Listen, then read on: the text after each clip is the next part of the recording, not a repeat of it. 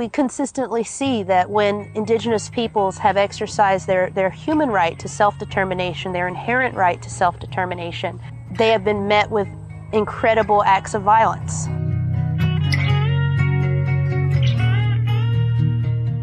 This program is made possible by the members and donors to the show. To support the work we do and get members only bonus content, please visit the Contribute tab at bestoftheleft.com. Now, welcome to the award winning Best of the Left podcast with clips today from The Laura Flanders Show, a progressive faith sermon by Reverend Roger Ray, Counterspin, The Majority Report, The Young Turks, and Democracy Now!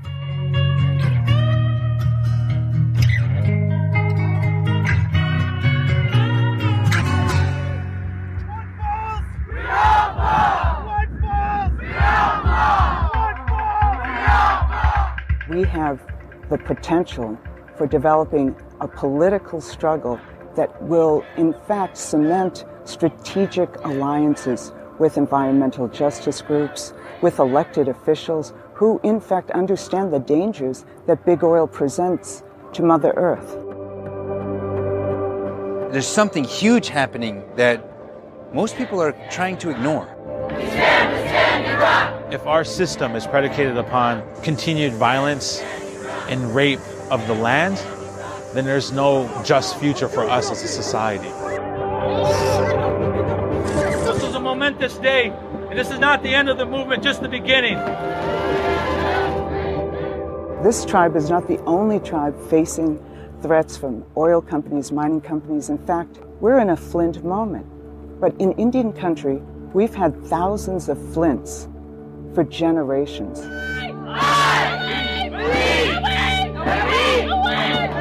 We have the natural inclination to want to spiritually liberate ourselves and to connect ourselves with the universe.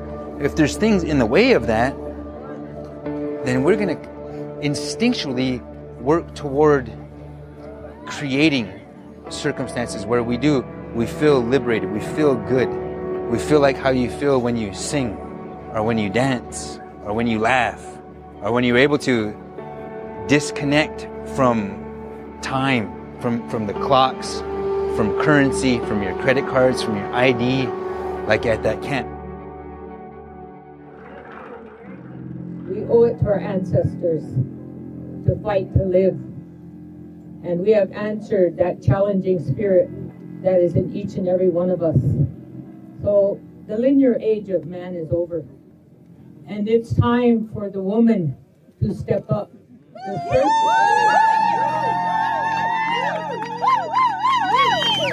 the circular motion must be put in place. Oh,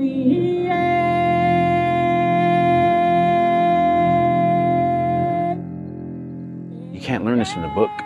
You can only learn it with face to face contact and that open heart to say, I give of my day or give him a half of my day or a couple hours.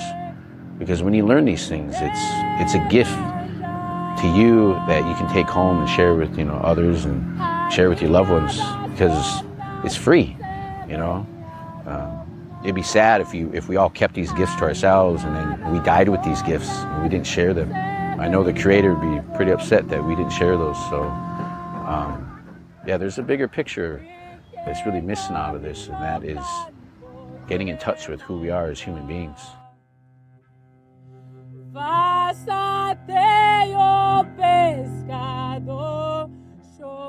I really have a lot to be grateful for. I'm receiving so much love here. I don't know when I'm going to go home. Just kidding.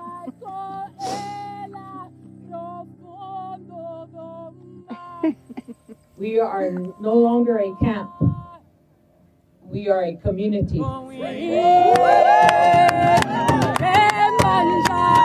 There are 7,000 people, 7,000 strong. We have an aggressive and ambitious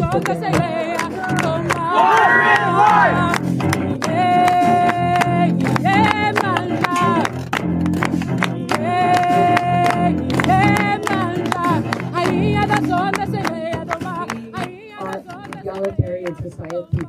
We are universal and we are pluralistic society, and that encompasses all. we are talking about a voting block to get our tribal member into Congress in the state of North Dakota.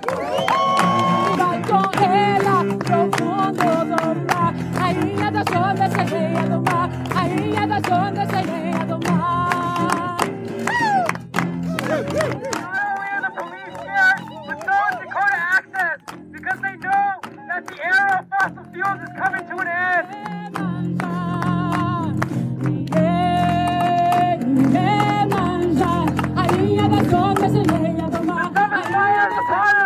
The seventh generation is here now. We're ready to take the lead and take the stand and that enough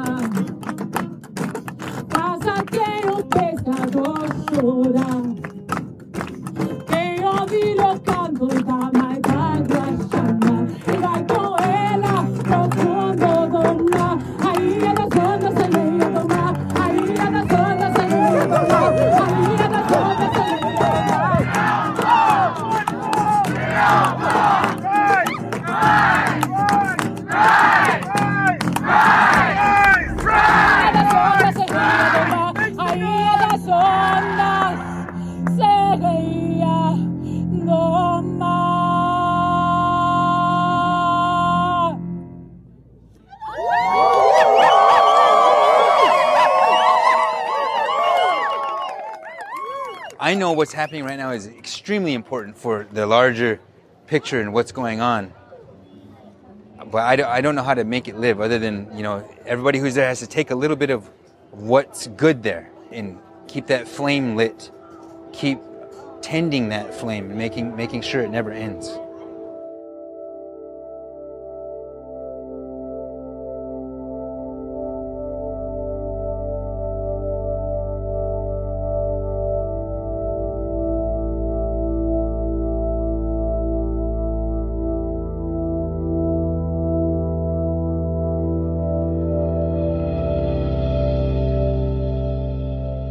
I listened to a few Thanksgiving sermons online this week. And I gotta tell you, I was shocked and dismayed by how many otherwise seemingly intelligent speakers still talk about Thanksgiving in the mythic terms of a grand meeting of generous natives with struggling European settlers. I'm not going to argue the finer points of that first Thanksgiving today, but suffice it to say that your elementary school plays didn't give you a very factual account of that first meeting.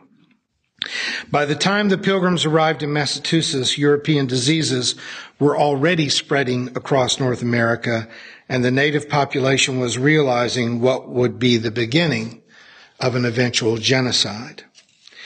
There were instances of cooperation and trade between whites and Indians, but mostly it was a competitive relationship between millions of Native Americans and thousands of well-armed Europeans.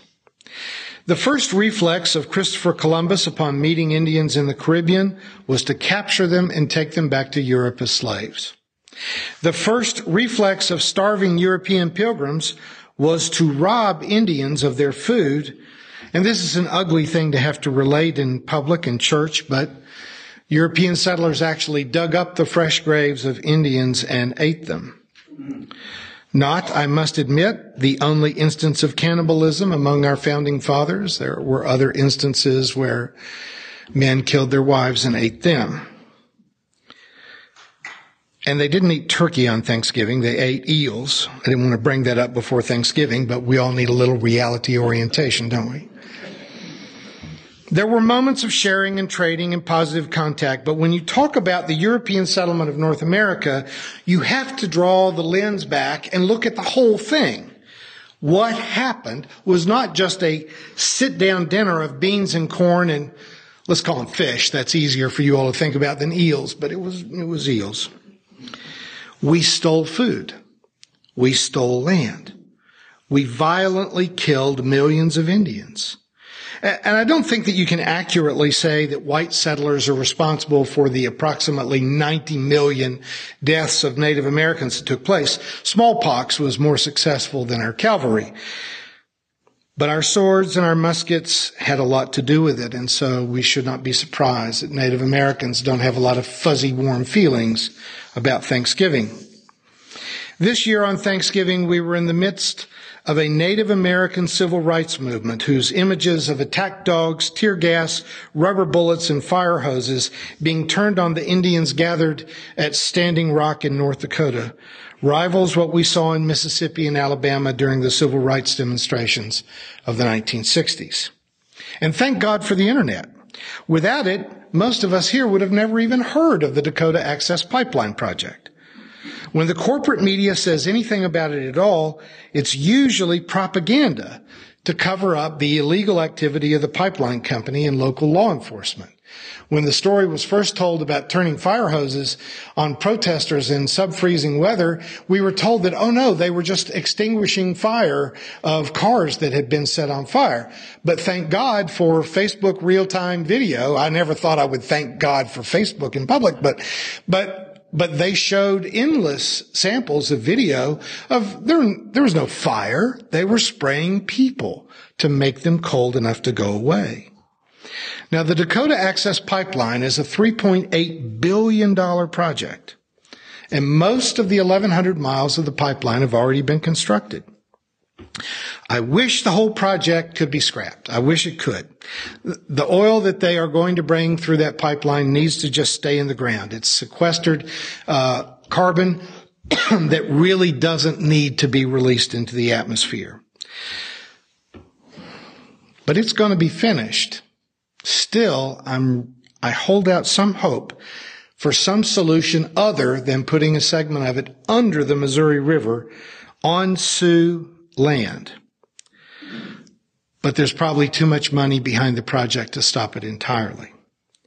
More than 3,000 people who are determined to remain camped out at Standing Rock through the winter are unlikely to be successful if you define success in terms of stopping the construction entirely. But there is a larger victory here. The Indian demonstrators who prefer to be called water protectors are in their protest raising a lightning rod that is bringing indigenous tribes together in a more powerful way than has been seen for hundreds of years.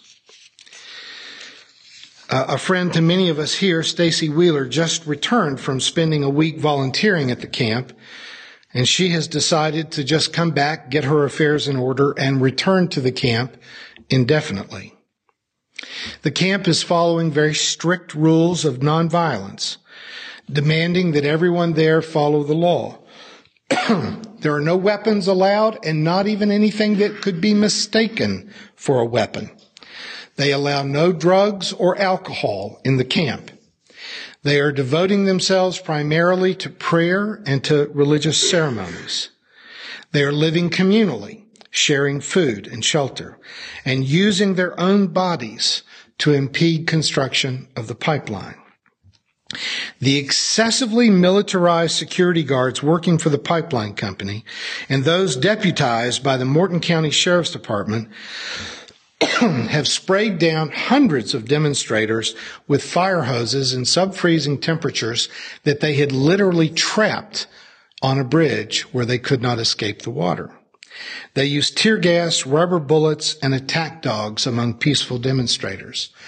One woman nearly lost her arm being shot by a tear gas canister, and she is currently hospitalized where they're trying to save her arm. Lately, crop dusting airplanes have been flying over the camp at night, spraying what is believed to be pesticides on the camp. According to my friend Stacy, just about everyone there has developed skin irritations and a persistent cough from whatever it is that they are spraying on the demonstrators in what can only be called chemical warfare by the American government against Americans. Several of the deputies brought in from surrounding counties have abandoned their posts, refusing to support the unjust and probably illegal practices of the Morton County Sheriff Some of his own staff members have quit their jobs and joined the Indians in the camp. I believe that this pipeline will eventually be completed, but I also believe that the Standing Rock Sioux have already won the moral battle. And the longer they can remain encamped in large numbers, the more the media will have to start telling the story of this 21st century civil rights movement. But just like in the days of the civil rights movement of the 60s, the pipeline company and the government in North Dakota are sure, they are certain that their aggressive tactics and the harshness of the Dakota winter and now uh, an order for them to vacate the premises will wear down the Indians. Our federal government has already sent FBI agents to infiltrate the camp. Obama, President Obama is doing nothing to stop the abuse of Native Americans and the other supporters in camp there, and Donald Trump has received millions of dollars in political donations from the pipeline company. You might say that the die is already cast. But I want to leave you with this one thought. Just before the Battle of the Little Bighorn, General George Custer wrote in a letter reassuring a friend, there are not enough Indians in the world to defeat the 7th Cavalry. General Custer got his orders to attack the mighty Sioux. So he and Captain Benteen and Major Reno too took 600 of the finest in the 7th Cavalry and marched them off to glory and a place in history. Pony soldiers marching to a date with crazy horses too. 220 men would not get through. While elite media wait for the protesters resisting the Dakota Access Pipeline to go away so they can return to presenting their own chin stroking as what it means to take climate change seriously, independent media continue to fill the void with actual coverage. You can go to theintercept.com to find video from journalist Jihan Hafiz from North Dakota, where the Standing Rock Sioux and their allies continue their protest. Hafiz reports that after a morning of prayer, protesters were attacked by police who used pepper spray and beat protesters with batons. She writes that dozens of officers, backed by military trucks, police vans, machine guns, and non-lethal weapons, violently approached the group without warning. As protesters attempted to leave, the police began beating and detaining them. Several women were targeted and dragged out of the crowd. Among the arrested were journalists, a pregnant 17 year old, and a 78 year old woman. Once jailed, Hafiz writes she and others were refused phone calls and received no food or water for eight hours. Women were strip searched. Two fainted from low blood sugar, and another had her medication taken away. On her release, Hafiz was told, Your camera is being held as evidence in a crime. That crime, of course, would be journalism, and it's hard to believe law enforcement would feel so cavalier about treating it that way if more reporters would actually commit it. We thought this was low, well, it's bad, getting worse. So, where'd all the good people go? I've been changing channels, I don't see them on the TV shows. With the holidays almost here, there's no time to go to the post office. There's traffic, parking, it's going to be packed with everyone mailing holiday gifts and packages. So, what do you do instead? Use stamps.com. With stamps.com, you can avoid all of the hassle of going to the post office during this busy holiday season because everything you would do at the post office, you can do right from your desk. You can buy and print official US postage for any package or letter using your own computer and printer, and you can even use their free digital scale to get precise postage. I used stamps.com while building my eBay store as a teenager because the benefits of not having to make all of those trips to the post office was obvious to me even back then. Uh, now, of course, my eBay empire eventually collapsed when I decided to go work with my friends at the local pizza place, but stamps.com remains strong for the next generation of entrepreneurs like you. Right now, sign up for stamps.com and use my promo code BEST for this special offer, a four week trial plus $110 bonus offer, including postage and that digital scale I mentioned. Don't wait, go to stamps.com and before you do anything else, click on the microphone at the top of the homepage and type in the word BEST. That's stamps.com, enter BEST. And all I really wanna know is where all the good people go. When we talk about rights in the United States, when we talk about human rights in the United States, we often do that from a distance. Um, however, when you come to a place like this and you see um, our constitutional rights be violated, when you see the civil and political rights be violated, when you experience and see human rights be violated, it changes your perspective on where we are as a country, where we are as indigenous peoples in the United States. And what I have seen is that we are very far um, from having our rights meaningfully and fully and effectively protected. Um, we continue to have um, uh, uh, violations of rights. We continue to have the, the treaties, um, Indian treaties that have been violated. And we, we consistently see that when indigenous peoples have exercised their, their human right to self determination, their inherent right to self determination, they have been met with incredible acts of violence. And that is unacceptable here in the United States, and that is unacceptable anywhere in the world.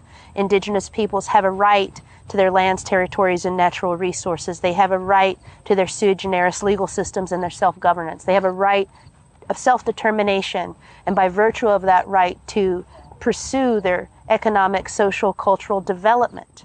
That is, that is a right, um, that is a human inherent right, and that is what this camp is about. People gonna rise like the water. We gonna face this crisis now. I hear the voice of my great granddaughter singing, "Shut this pipeline down." People gonna rise. The ways in which uh, they have come to do that development, which was without adequate consultation or consent. On the other hand, it is also to, to build the future, to say that indigenous peoples are no longer going to allow their rights and their futures to be robbed from them, that is no longer acceptable to, to, to steamroll development projects in indigenous territories without seeking their consent and without considering how those decisions, those developments of their natural resources jeopardize their survival as a peoples for the future. So we're very much here to stand for life, to stand for indigenous peoples' rights and a paradigm of rights going forward.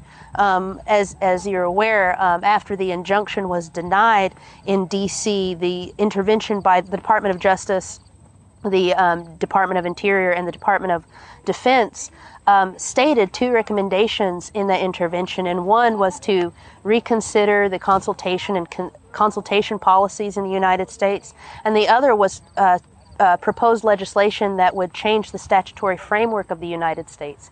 And so, if they are truly in good faith with those recommendations, then we certainly have um, a conversation and we certainly have much to tell them in how we would like to see that statutory framework of federal Indian law be changed to align with Indigenous peoples' human rights.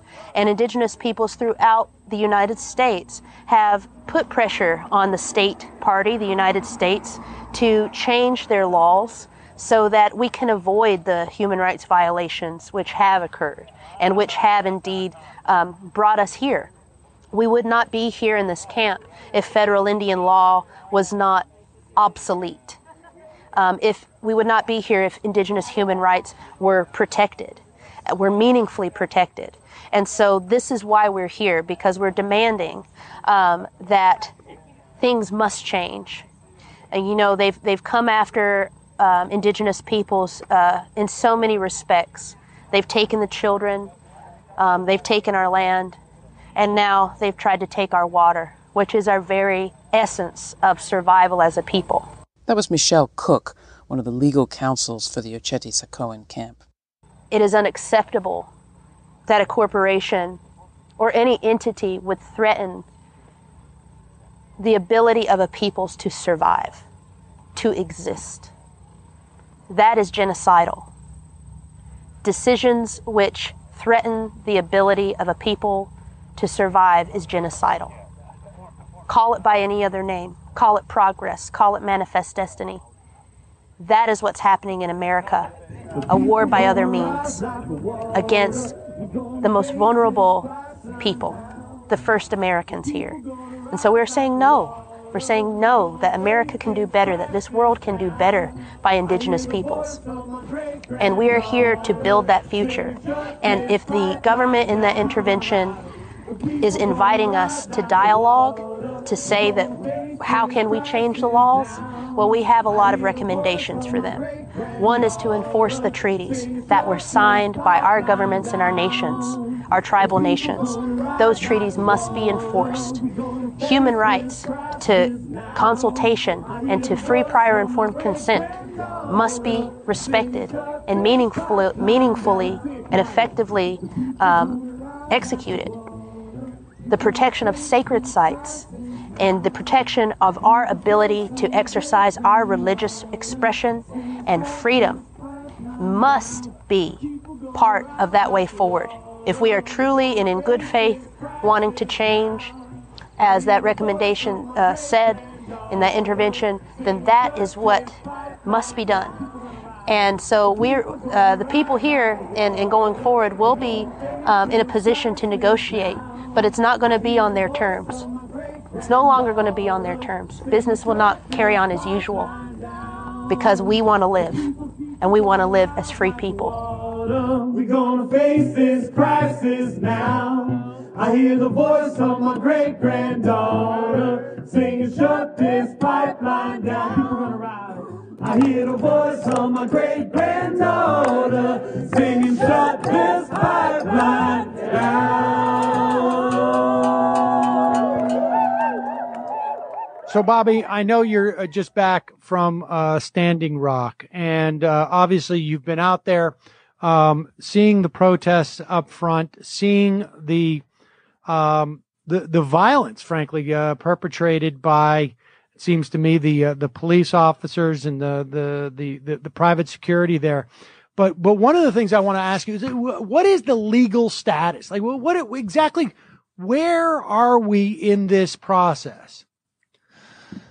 Um, well, that's a really good question. The, the, because it is the central question that the, the pipeline company is in blatant violation of the law, Sam, and they, the law that they're in violation of is the National Environmental Policy Act, which is, was our first big environmental statute. It was actually passed a year before Earth Day in 1969. It's the most important environmental statute.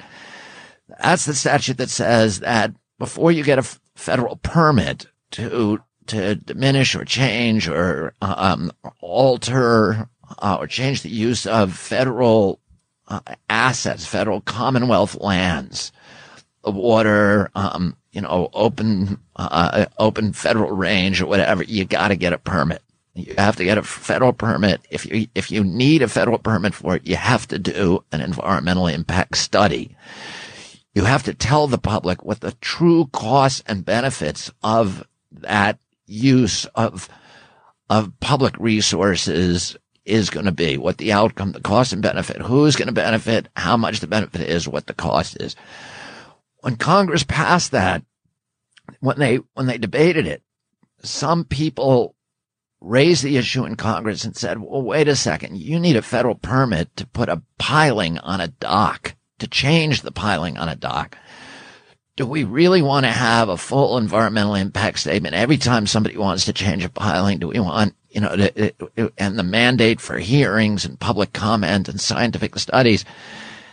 And Congress said, well, no, not to do minor projects. And so they cut out a, an exception for projects that will have no significant environmental impact and that uh, uh, involve less than an acre of land. So you need those two criteria and it's called the nationwide permit 12. And for that, you can do a fast track study. So this pipeline, which is 1200 miles long, is claiming that it is invoking the the loophole of Nationwide Permit 12. They're pretending that it, there's only an acre of disturbance, but it's 1,200 miles. Now, XL Pipeline didn't even make that pretense. XL Pipeline, which is only seven miles longer, did the full environmental impact study. And this, and not only does it not meet the one acre and less criteria, it also doesn't meet the criteria of no significant environmental impact. The carbon discharges alone from this project are going to exceed the carbon discharges from 12 or 29 coal burning power plants. The project ca- crosses 209 rivers and streams and even a single crossing of a single stream has been deemed by the courts to be a significant environmental impact requiring the whole project to do an EIS. But they didn't do it here. So you have a law breaking company that is an, an outlaw criminal enterprise that is building the study. Uh, environmental defense sued them, but while the suit is happening, they're building the pipeline anyway. How do they doing- assert? But Bobby, how do doing- they assert that they're Well, this- eligible for permit 12? Are they just This- able to do it's, that it's insane. It is an insane insertion, but none of the national press, and this is another aspect of this, the press is not covering this. The press is only, and you have here, let me just set the, the stage for this. You have a, you have a, a, a law breaking corporation, an oil company, that is now arrayed against a law abiding group of Sioux Indians and, and 300 tribes, the biggest gathering of tribes in a century. But they're extremely disciplined. When you go into those, the camps, there are committees there that, that, um, that ensure that everybody that strictly enforce peaceful demonstration protocols that train the people in peaceful demonstration that, that do psychological profiles. So you can vet the people so that you can't go to the front line of the demonstration unless you've been vetted, unless you've been trained in peaceful demonstration. So they, and they are incredibly restrained, incredibly disciplined about making sure that there's no law breaking on their side.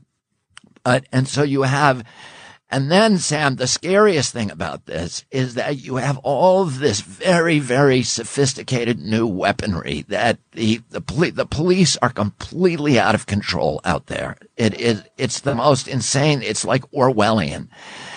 And they're using all of this new weaponry, these, these vehicles. They're using uh, sound cannons, which it, it literally makes you feel like your bones are, are breaking when they, when they release that thing on you. Water cannons that they shoot when there's, it's 20 degrees out there. And they're, you know, they're going to freeze people to death um, plastic bullets, which they're firing at people, shooting, you know, elders from the Indian tribes, um, uh, mace, pepper spray, tear gas, and all of this stuff is being deployed at the same time. These tear gas grenades that we've never seen before. And then they have trucks on every hillside that have cameras, these, these kind of devices mounted on them that do, that are facial recognition devices. They have military drones flying over the camps. They have some mechanism that nobody knows what it is, but they're capable of turning off every cell phone in the camp all at once, including the cameras. So they're testing all of this crowd control and civil control equipment out there, out of sight of the rest of the press. And, you know, I did a press conference out there and there were a lot of cameras at the press conference, but there were no national news cameras. The mainstream Right. media is not covering this. They were from the Young Turks and they were from RTTV and, you know, all these kind of alternative media outlets. And if you look at how the national news is covering this, they're, they're covering it from the perspective of the pipeline company and the state.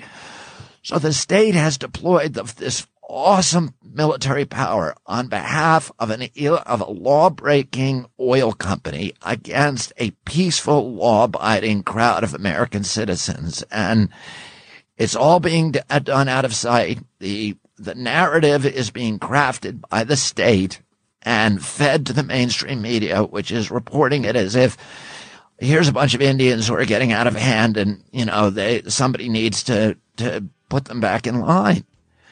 And that really is how it's being covered. And nobody's out there looking at the truth, which is the police state out there is completely out of control and the Indians are behaving better than anybody could ever expect them to behave.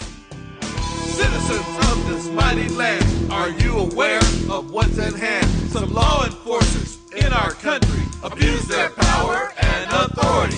This is a stressful time, politically, seasonally, socioeconomically, you get the idea. So making time to relax is critical, and now with Soothe, it's even easier to find that time. I've long suffered personally with back and shoulder pain. Sometimes it was from long hours of driving and physical labor, and others it was just from hours and hours in front of the computer. There have even been times when getting a regular massage was critical to just keeping me going. So whatever your reason, take the time to take care of yourself. And now, whether you're at home, at work, or traveling, Soothe makes it easy to deliver a licensed and thoroughly vetted massage therapist to your door in as little as one hour. When it's time for your massage, they'll arrive with all of the essentials for a quality spa experience, including table, fresh linens, music, oils, and lotions. You can book your massage in less than 10 seconds on the mobile app or website at soothe.com. That's S-O-O-T-H-E E dot com. And this week, my listeners can get $30 towards their first massage with Soothe when entering the promo code BEST at checkout. Just search for Soothe in the App Store or Google Play and download the app, or go to www.soothe.com and schedule your appointment today. That's soothe.com, promo code BEST for $30 towards your first massage. Soothe. Massage delivered to you. They abuse and oppress us. They Breaking news coming out of North Dakota. An apparent victory for those who have been protesting a proposed pipeline. We're realizing we, the people, have a lot of power. Stop the pipeline! People are tired of being pushed around. This country needs this. This struggle is more than just against one pipeline. It's part of a much bigger transformation that we're seeing.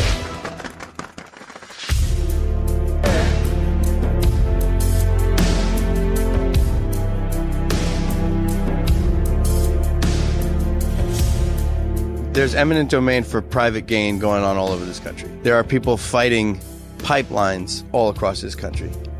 We have the eyes of the world right now. This is crunch time. Pipelines break, they all break eventually. After this fight, we're still going after another one. In 2012 alone, 16 million gallons of oil, gas, and wastewater and fracking fluids leak onshore in the United States of America. It is all oil. That's more than the Exxon Valdez. How did corporations get this big where they can manipulate the legal system? They're getting sick from this tar sand oil. There are people here who worked on pipelines who realize that something like this has such an impact on everyone. It's important that we start treating the earth and our water and everything very differently. The water in Flint, Michigan, at my daughter's house. This has been going on for over two years.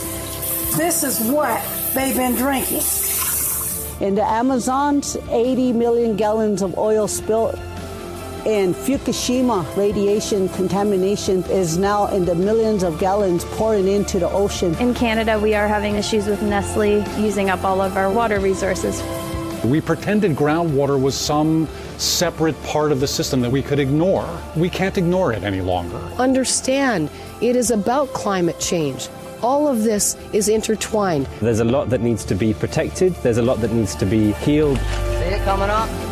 And that that can be an opportunity for us to gather in a way that we never have as a species before.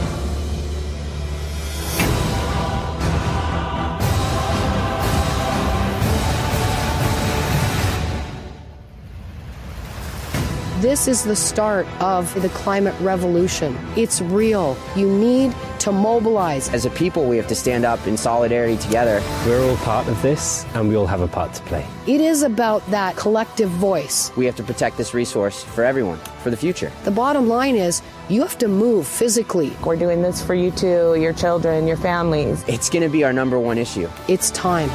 Now. We have democracy on our side, we have the people on our side when millions of people stand up and fight, they win.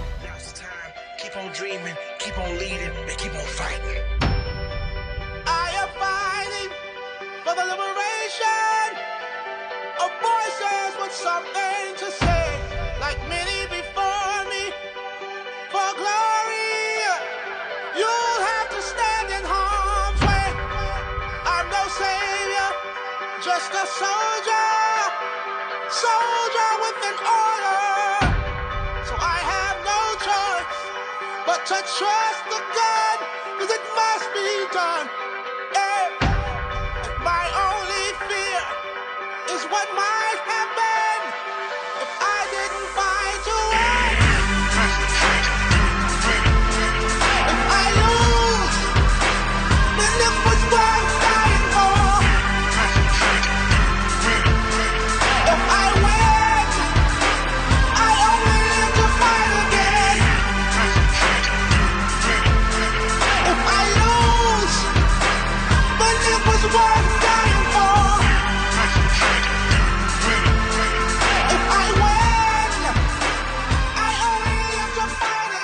We're going to turn now to our last segment. Across the world, protesters have been targeting banks, demanding they divest from the $3.8 billion Dakota Access Pipeline. This is a member of the Bellingham No DAPL coalition at a Wells Fargo branch in Washington state Saturday.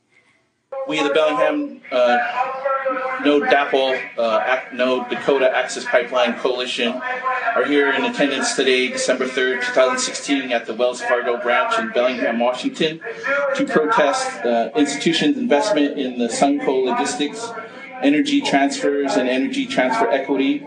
Refuse to be silent, uh, community members, in your decision to support the destructive, destructive fossil fuel economy in general and the Dakota Access Pipeline in particular. This comes as a new report exposes the rickety finances behind the Dakota Access Pipeline, as they say, published by the Institute for Energy Economics and Financial Analysis and the Sightline Institute. It spotlights a potential economic weakness of the project, the January 1st deadline by which Energy Transfer Partners have promised oil companies it would have completed construction.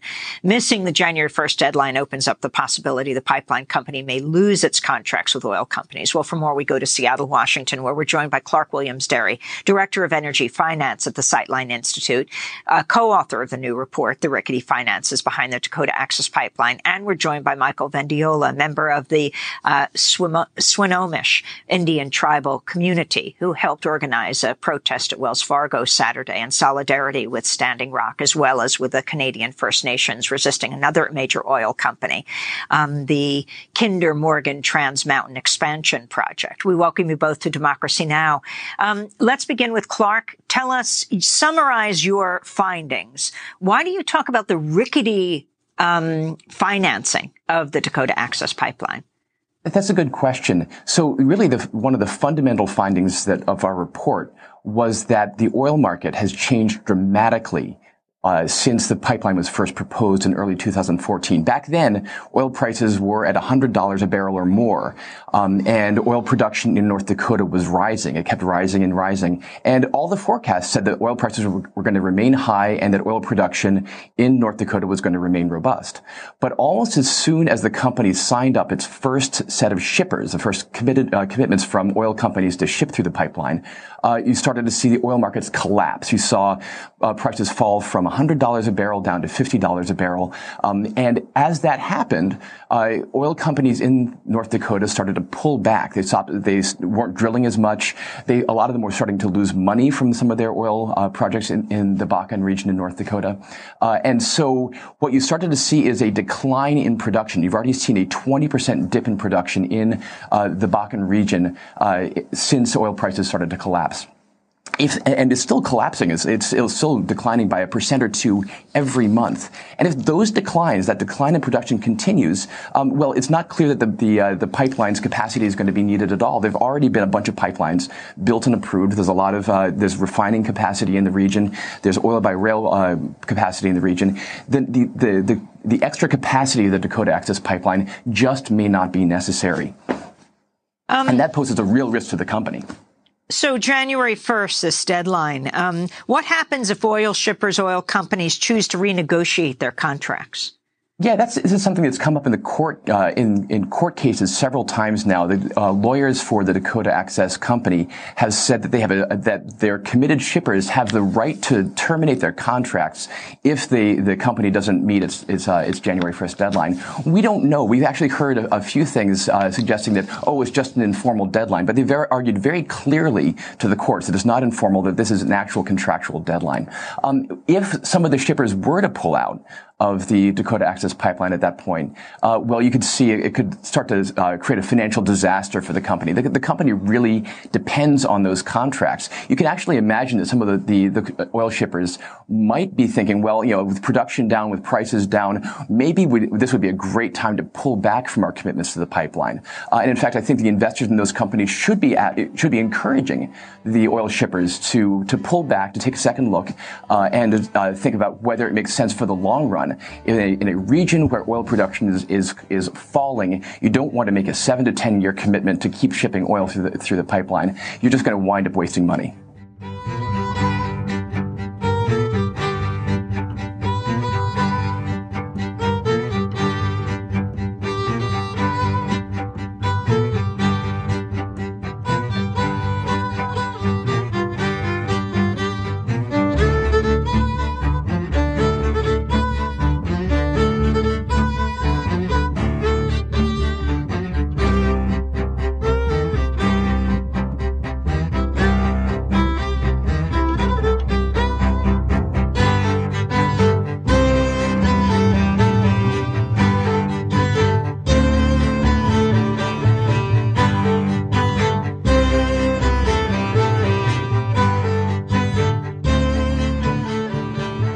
You've reached the activism portion of today's show. Now that you're informed, angry, and motivated, it's time to take action. Not next week, definitely not next month, right now.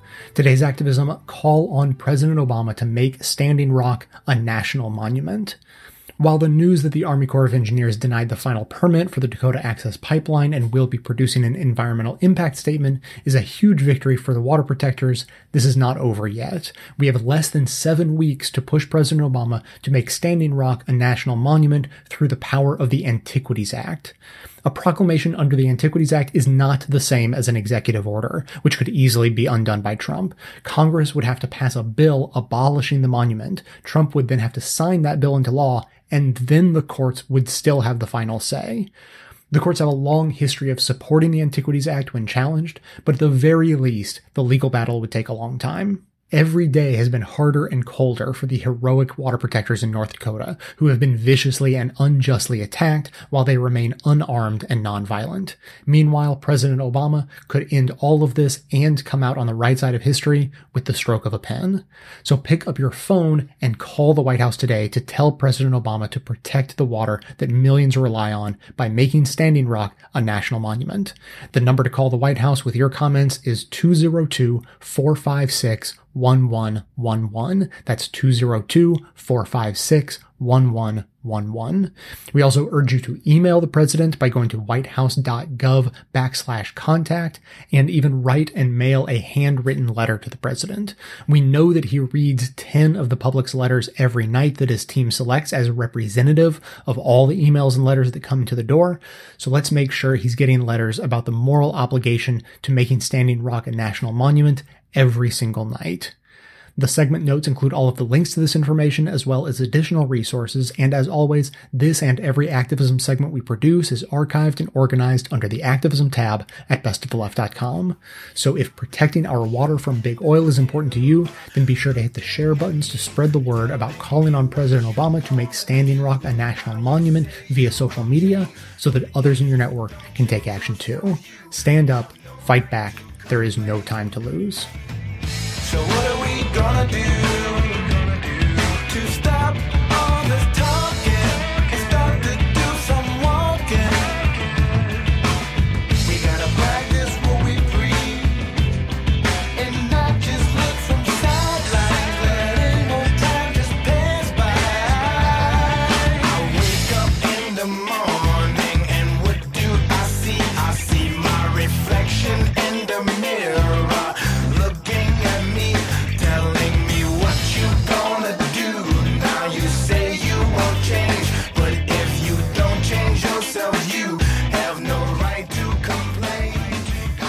So at Standing Rock, uh, water protectors have been uh, out there trying to make sure that Dakota Access Pipeline does not drill uh, past uh, the Missouri River and Lake Oahe for a long, long time.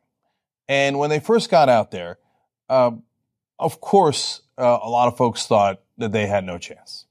And I'm sure that a lot of people thought, why bother? You guys have no power. How in the world do you think you can possibly win? This pipeline costs $3.8 billion. Energy Transfer Partners is the uh, main company that's running this. Dakota Access Pipeline is their subsidiary, and they've put so much money into this, and it appears that they have the whole government behind them. And when they built an encampment uh, and more protesters started to show up, more water protectors, well, people thought, well, that's cute. But look, the mil- I was going to say military. That's a funny Freudian slip. Um, the police came in heavily militarized with their Humvees that looked like tanks, and they lined up. And at different times, they launched uh, tear gas canisters, which, by the way, started fires. Uh, they did water cannons in sub freezing temperatures.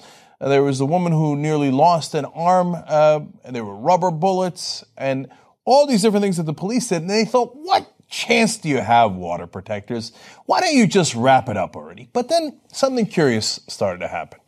Um, we had all of a sudden tribes from a lot of different parts of the country start to come support their brothers in, at Standing Rock.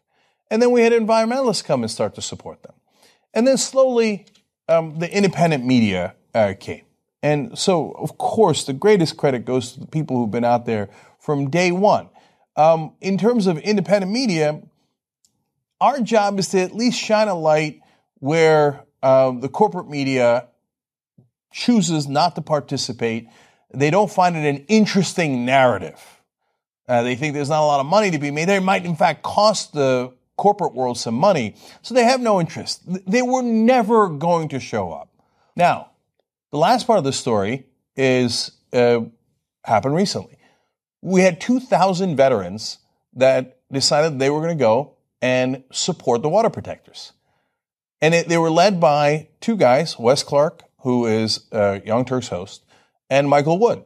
And Michael Wood's the cop that I always tell you guys, former Baltimore cop. I interviewed him on TYT interviews, part of Wolf PAC. And those, they're both veterans.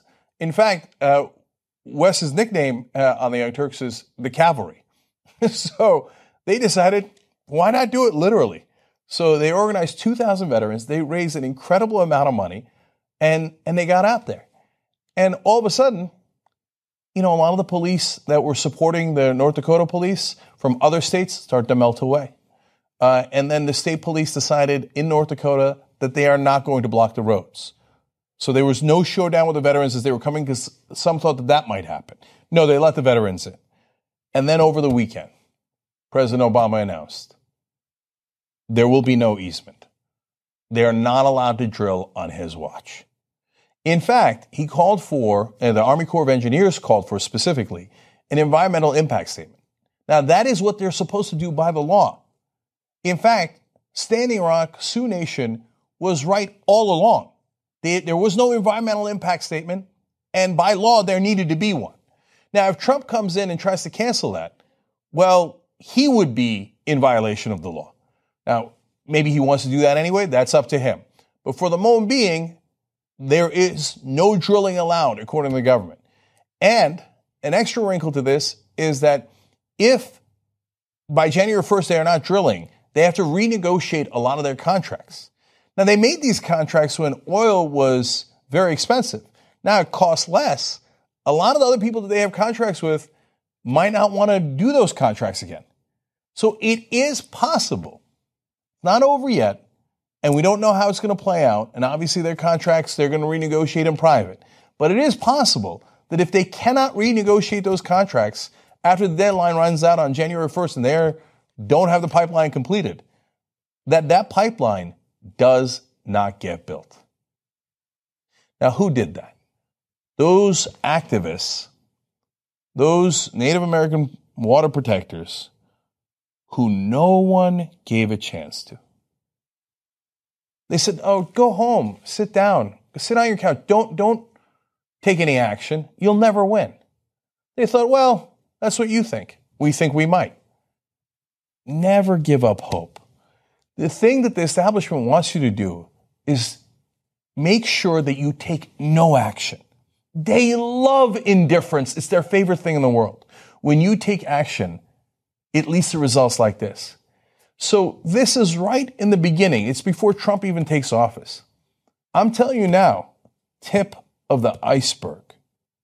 We are going to have so much action during the Trump administration, and they are going to be shocked at what we can accomplish when we unite together.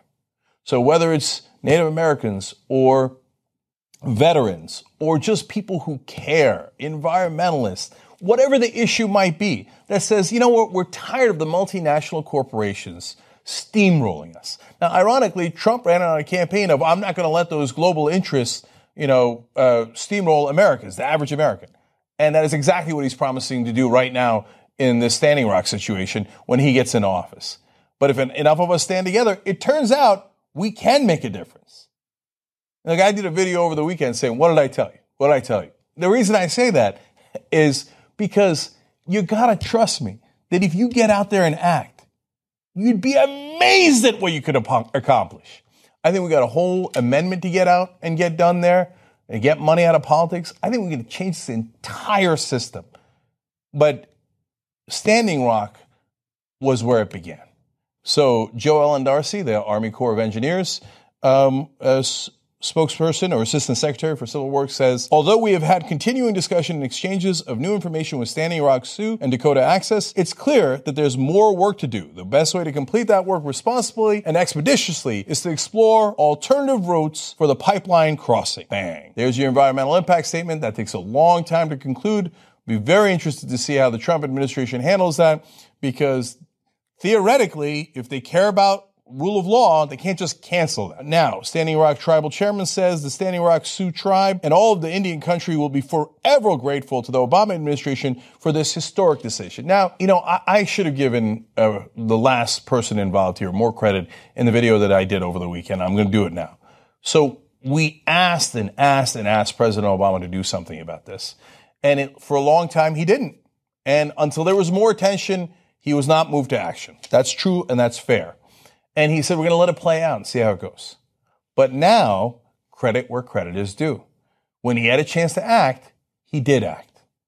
And he said, no, not on my watch. People say, oh, what difference does it make? It's only got a couple months left and then Trump's going to come in. Well, whatever difference it's going to make, he's at least going to give it a chance. That's all we've ever asked of him. So thank you, President Obama. Much appreciated. It made a huge difference to those water protectors, to Standing Rock, and to everyone else involved. Yes, you can drive your leaders to, into action, but they've got to take that action, and he was bold enough to do it. Now, here is the National Congress of American Indians President Brian Cladoosby, and he says, My hands go up to all the water protectors who have stood up to protect tribal treaty rights and protect Mother Earth. Thank you for standing for Standing Rock. Now, of course, the Energy Transfer Partners uh, who own all of this are not happy about it and they say that President Obama's decision is, quote, purely political. No, actually, it's purely by the books that you have to do an environmental impact statement. But yeah, if you say, hey, there's politics involved and, oh, these meddlesome water protectors and protesters and all the other guys, they got people that care and then they took political action. Oh, okay. Well, that's how democracy is supposed to work. Now, are energy transfer partners against political uh, decisions that are purely political? No. In fact, they say they look forward to it. Quote, Jack Gerard, American Petroleum Institute president and CEO backing Energy Transfer Partners, says that they reject the Obama administration's shameful actions to deny this vital energy project, restore the rule of law in the regulatory process, and make this project's approval a top priority as he takes office in January. Let me translate that to you. We would like Donald Trump to take purely political action and actually not go by the rule of law and not do the environmental impact statement that you're supposed to do on every project like this, but make a purely political decision. Now let me go back to quoting Energy Transfer Partners from the Huffington Post. They added that they remain, quote, fully committed to completing the pipeline without rerouting around Lake Oahe because they were originally thinking of doing it around Bismarck, but there were too many white folks there. And so they're saying, no, we're not going to go do it by that uh, white area. We still want to do it right through uh, Indian uh, land. And they say nothing this administration has done today changes that in any way. Now they're putting up a brave front. And I told you right after President Trump, uh, President-elect Trump, frightening every time, um, uh, got elected, uh, the CEO of Energy Transfer Partners came out and said, You see that? I am now 100% certain that we're going to get things finished. And I thought, why the panic? Why do you have to come out and say that? It's because there are these contracts with some deadlines. That's why they were puffing up their chest and they're doing it again today. Like, oh, there's nothing to worry about. We're definitely going to get it finished.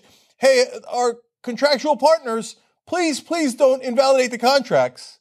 Methinks they doth protest too much. And then finally, Lillian Molina, a Greenpeace spokesperson, says the incoming Trump administration must respect today's decision and recognize the will of the people to stop this disastrous pipeline. The fight doesn't end today. And I want to end this segment on that note because I want you to understand that. Just because President Obama made this order does not mean that this fight is over. That's why TYT is going to stay out there and cover all the developments. That 2,000 veterans are still out there and they're still considering what's next. And yes, the police have withdrawn from the bridge. In all the footage that we've shown you, they've got that, they had that barricade from the bridge, but they have moved their barricade a little bit further down the road. So they haven't left. And right now they are still protecting the drilling pad. They still have not turned the cops around to make sure that the pipeline is not in violation of the law, a law very clearly stated by the Army Corps of Engineers. So this fight is not over. We don't know if those contracts are going to get uh, invalidated or if they're going to get renewed. We don't know exactly how tr- the Trump administration is going to handle the fact that they must do an environmental impact statement. Is Trump going to completely shred the law? It is entirely possible. So the fight is still out there, and we're going to cover it for as long as we can. If you want to help with that, tytnetwork.com slash go. But help in any way you think makes sense. If you want to get out there and do activism yourself, fantastic. If you're one of the veterans out there with Wes and Mike Wood, fantastic. By the way, we've got more veterans that work at TYT that are also out there. Chris Huck from our uh, uh, Pittsburgh office. Um, and uh, and then we've got Dennis Trader, who was part of the TYT network, and he's out there. Obviously, we've got Jordan out there. So we've got a big presence out there, and we want to keep that going. But everyone help in every way that you can. And all of you who helped support the veterans and, and got them out there, thank you. This couldn't have happened without you. And so let's keep this fight going because today was a great day, but there's still a lot of fight ahead of us.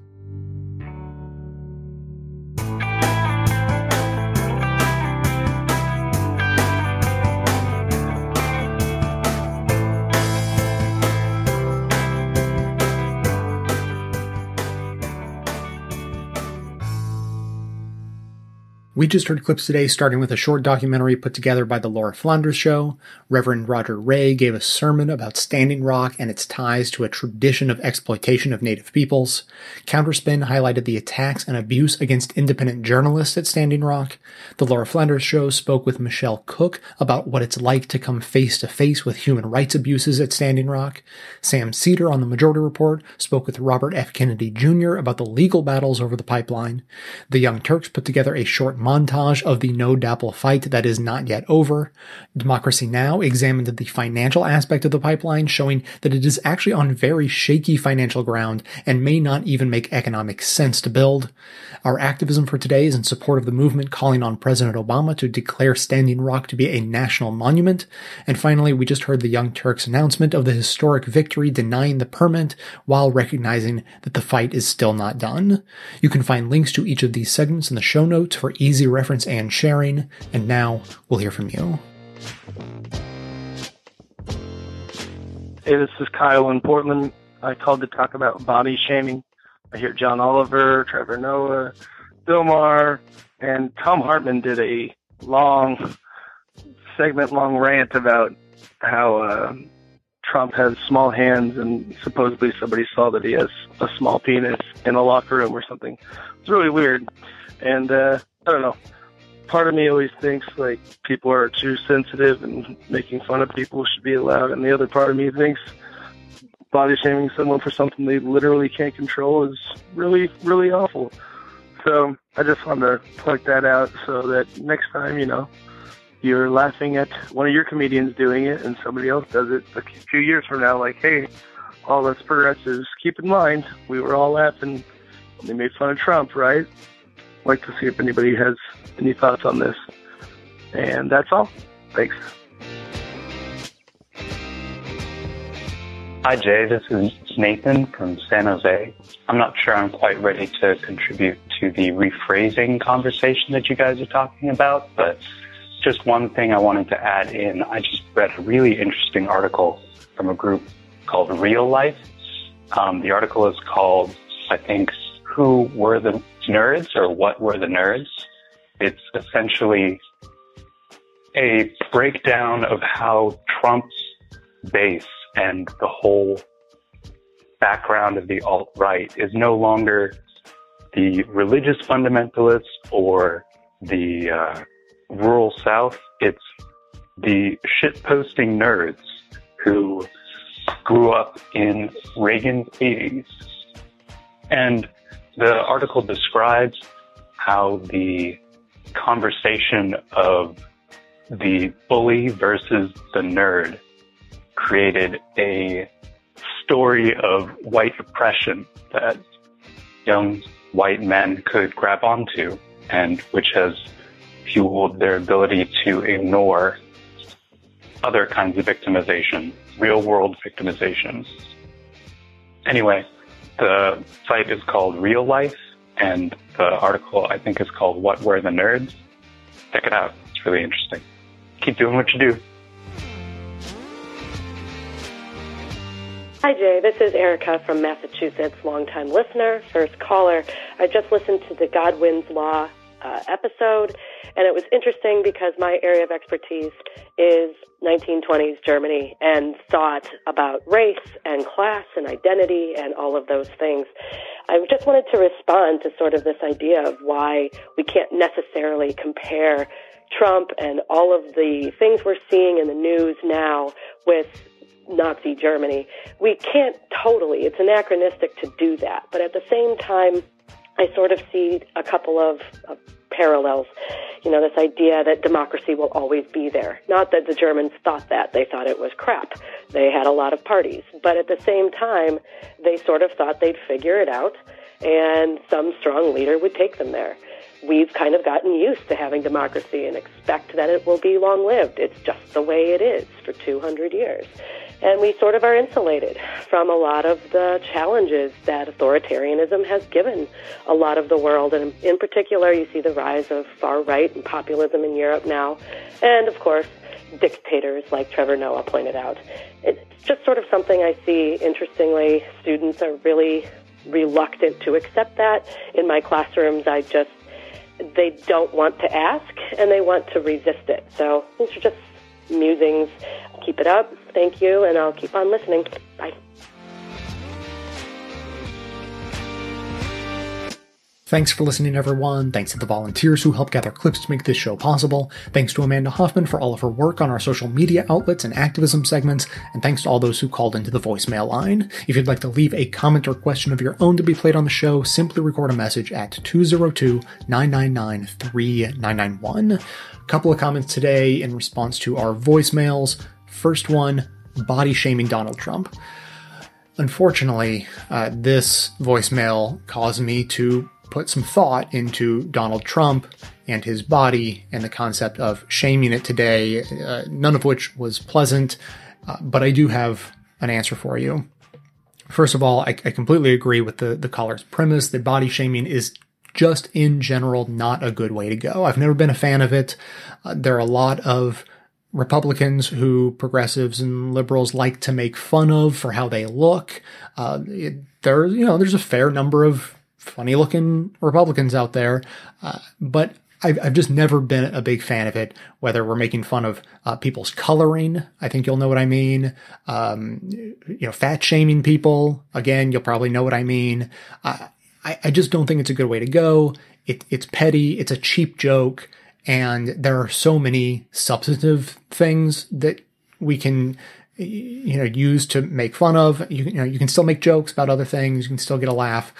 Uh, so I, have never been a fan of shaming people in, in those ways. So naturally, to be consistent, I'm not in favor of body shaming Donald Trump, although I think that Trump presents a more unique and sort of nuanced angle on this whole conversation than most of those other cases. So, in the same way that it is possible to write and perform a funny rape joke, for instance, without punching down, telling the joke in such a way that you are you know, you are criticizing the attacker. You are criticizing the powerful person in the scenario. You are not re-victimizing victims of rape. Uh, in, in the same way that that is possible, I think it is possible to make fun of this body shaming issue without it being actual body shaming. Because Trump is so unique as a human, this isn't something that's just being directed at him. He's also actually taken part in it. He has responded to people's criticisms of him really personally, and he's known for like writing notes to people with pictures of his hands talking about how normal his hands are. And he brought up in the middle of a debate how normal his penis size is. So like he's clearly engaged in this. So my perspective on the whole issue of whether or not to bring up this whole body shaming issue with, with Trump is that I think it's not only okay, but excellent to point out and make fun of Trump's insecurities about this. But it's best to do it in a way that's not actually perpetuating the body shaming, but perpetuating the basically, you know, harassment and ridicule of this person who is deeply, deeply insecure. And to go one step deeper, I also don't think that as a blanket policy, it's good to make fun of people for being insecure. But Trump is not a normal person. He basically lives his life and ran his campaign on the idea that he is a tough, strong guy who is not at all insecure, and he'll prove it by talking over and over again about how good he is and about how large his penis is, thereby proving how insecure he is. So when I hear people make fun of the size of Donald's hands, that's the perspective I take on it. That that's the angle I hope they're going for, and I'm totally okay with that. Secondly, today, the call about the article about nerds and the connection with the rise of fascists and, and nerds feeling like victims I haven't had a chance to read that whole article yet, but uh, I'm going to get to it. But I did skim it a little, and it's reminded me of an article from a couple of years ago that was highly praised at the time when it came out called Your Princess is in Another Castle. And it was talking about the connection between sort of nerd culture and, I, you know, maybe Gamergate was coming out at the time.